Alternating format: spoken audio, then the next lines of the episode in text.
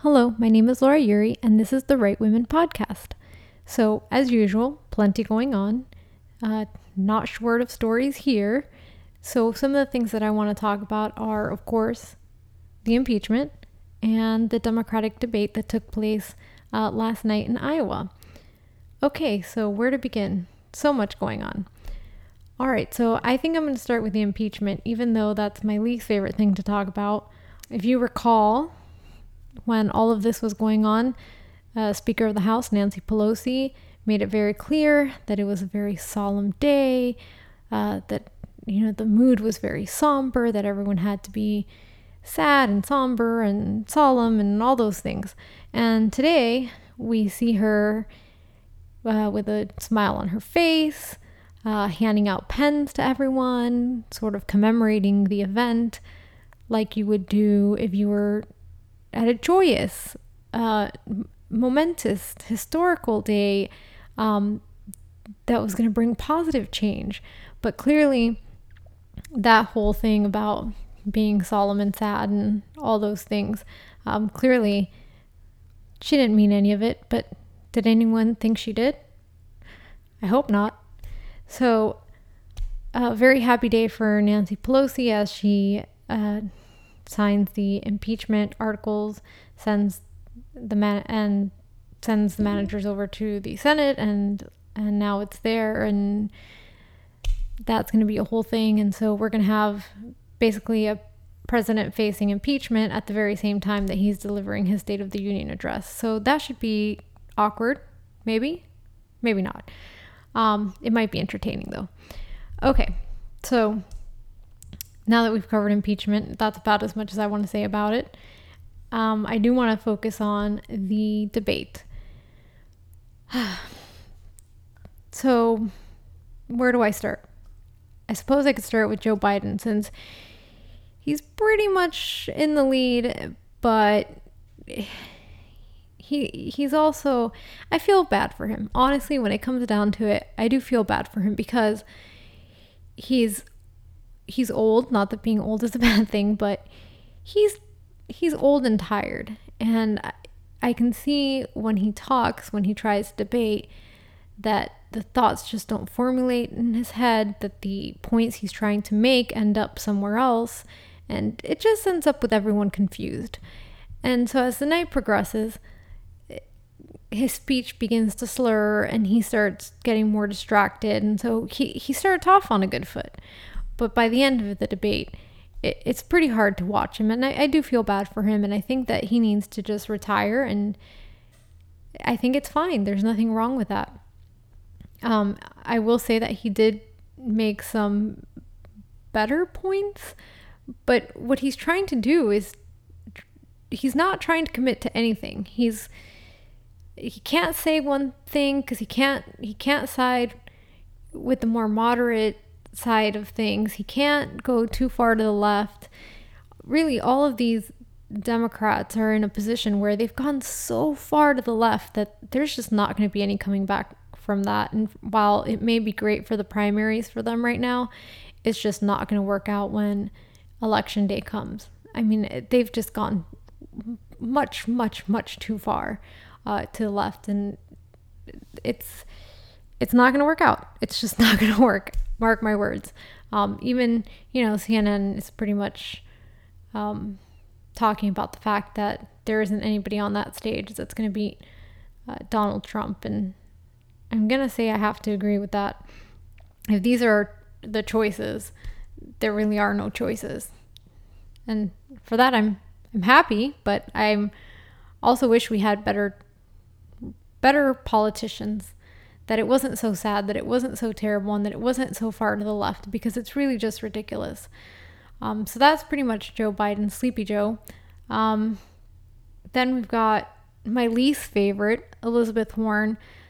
I swear to every time that she starts talking about her brothers or her family or getting into some lengthy story, I just completely zone out she she tries to make herself seem like she's a non privileged, non you know, white. I don't, I don't even know. She she tries very hard.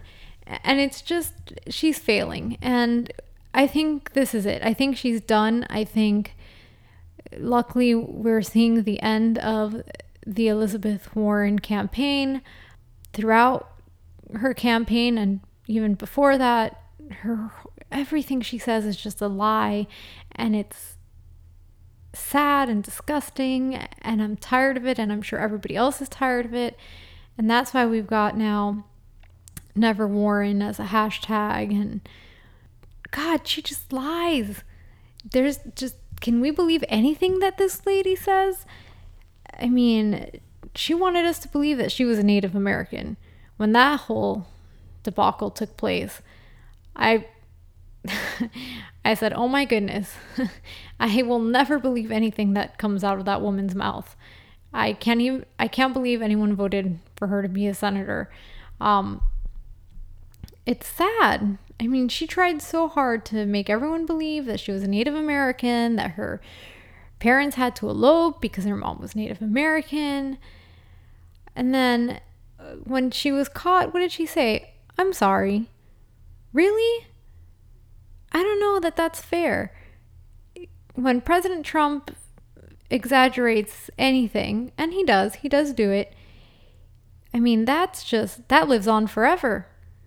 But Elizabeth Warren claiming to be a Native American, yeah, we forgot about it already.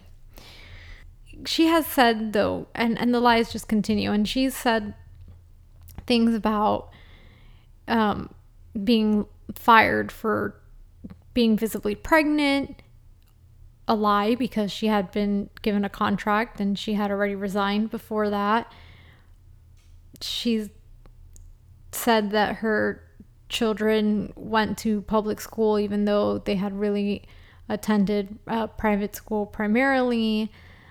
She's omitted the fact that she was involved in law in the Dow Chemical lawsuits in which she helped the companies limit their liability for, you know, to compensate breast cancer victims. She's been involved in a lot of very corporate uh, lawsuits on which she was on the side that she would never ever admit to being on. And so I don't know if she's just a serial I don't know if she's a serial liar, a pathological liar. I don't know if she's a sociopath. At this point, I'm really starting to believe that she just might be a sociopath because the lies are just so blatant. They're just so horrible. She's lied about so many things, and the lies just continue. And at, last night at the de- at the debate, when she obviously her people leaked or made it seem like they were leaking something uh, very confidential and very truthful about Bernie Sanders saying that a woman could never be president. That was a lie. I mean, anybody, anyone with half a neuron knows that that was a lie. We can say a lot of things about Bernie Sanders. We can say that he's useless because he pretty much is. We can say that he's a communist because he certainly is. We can say that he's most of the things that come out of his mouth are just insane.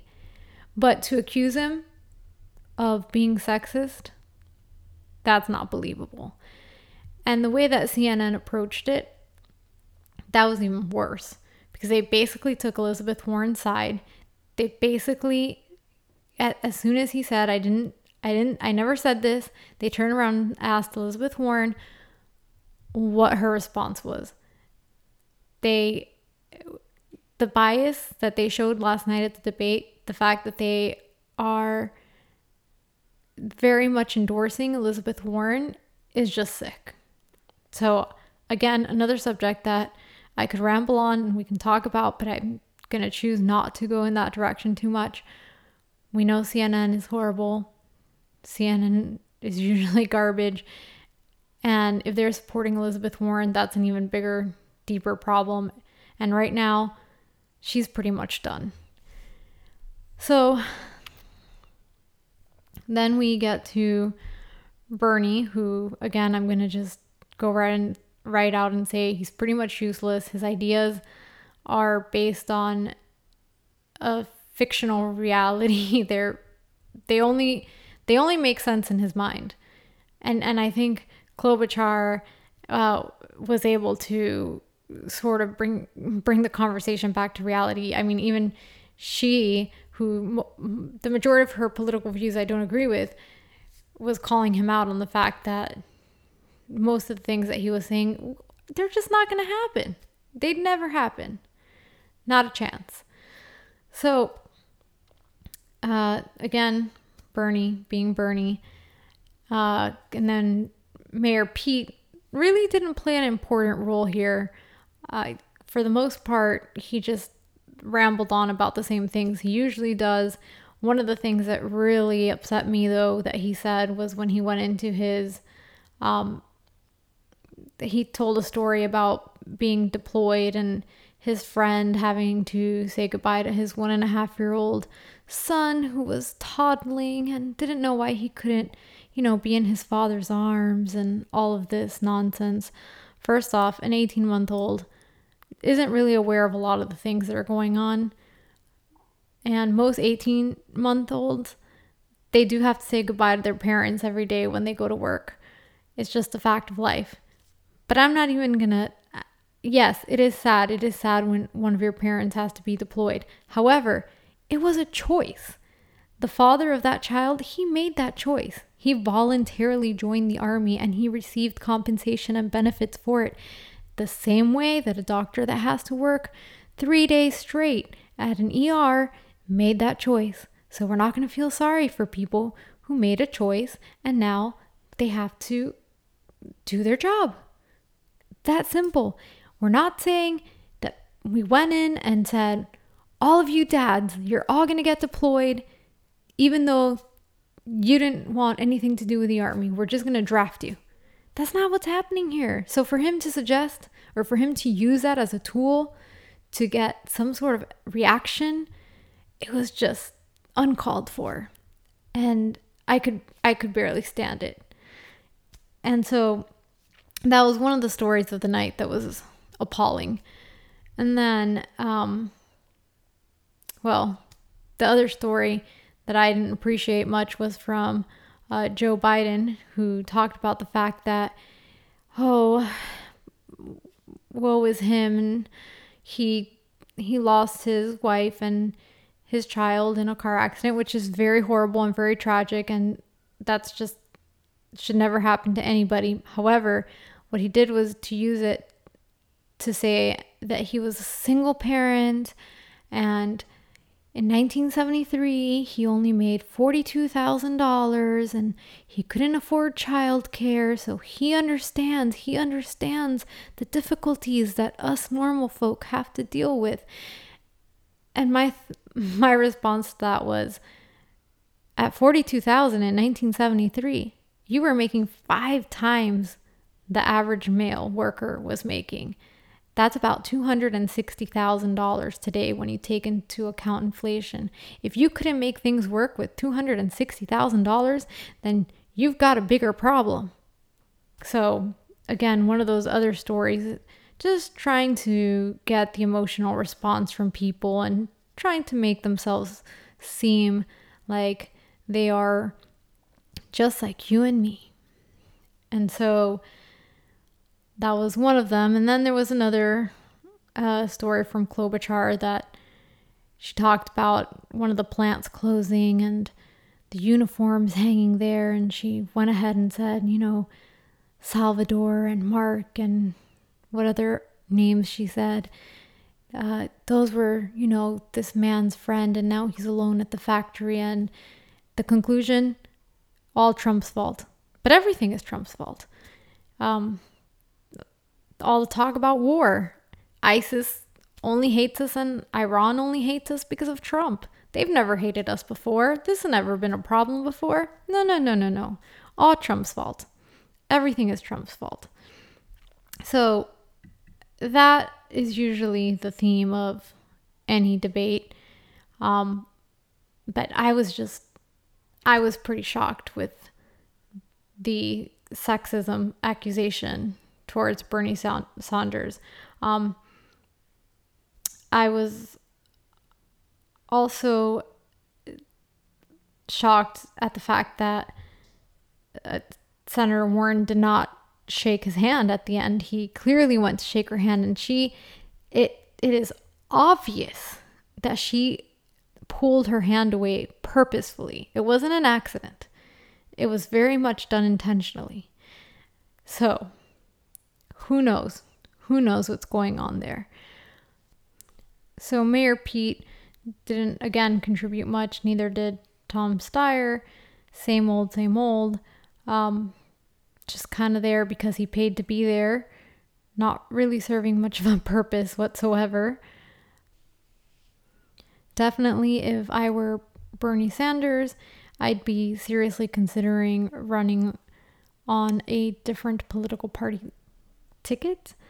Um, I don't think the DNC is really being fair to him, and I've got to say, I I cannot I cannot say it enough. I do not believe in any of the things he says. In fact, he would be the worst president ever, and if he had it his way, he would ruin our country completely. However, I do think that he's being treated unfairly by the DNC. I do think that he's being treated unfairly in a lot of ways. And I also think that the DNC is using him to get more uh, votes and from activists and progressives. And I think that they're using him and I, I don't think that that's quite fair so i do think that if i were him i would definitely consider running um, outside of the democratic party i mean he's not really a democrat he should just run for the socialist party at the end of the day none of this matters because president trump is going to win 2020 so it will only matter in 2024 when i can only hope that ron desantis runs for president Although I don't want to lose him as governor. So we might have to have, we might have to consider a Rick Scott uh, candidacy at that point. We'll talk about that in 2024. For now, definitely President Trump 2020. And tomorrow, you may want to pay attention because you might be able to snag one of Nancy Pelosi's souvenir impeachment pens. If you don't already, please subscribe to our podcast. And if you are not following us on Twitter or on Instagram, please do so at right underscore women underscore org. Thank you.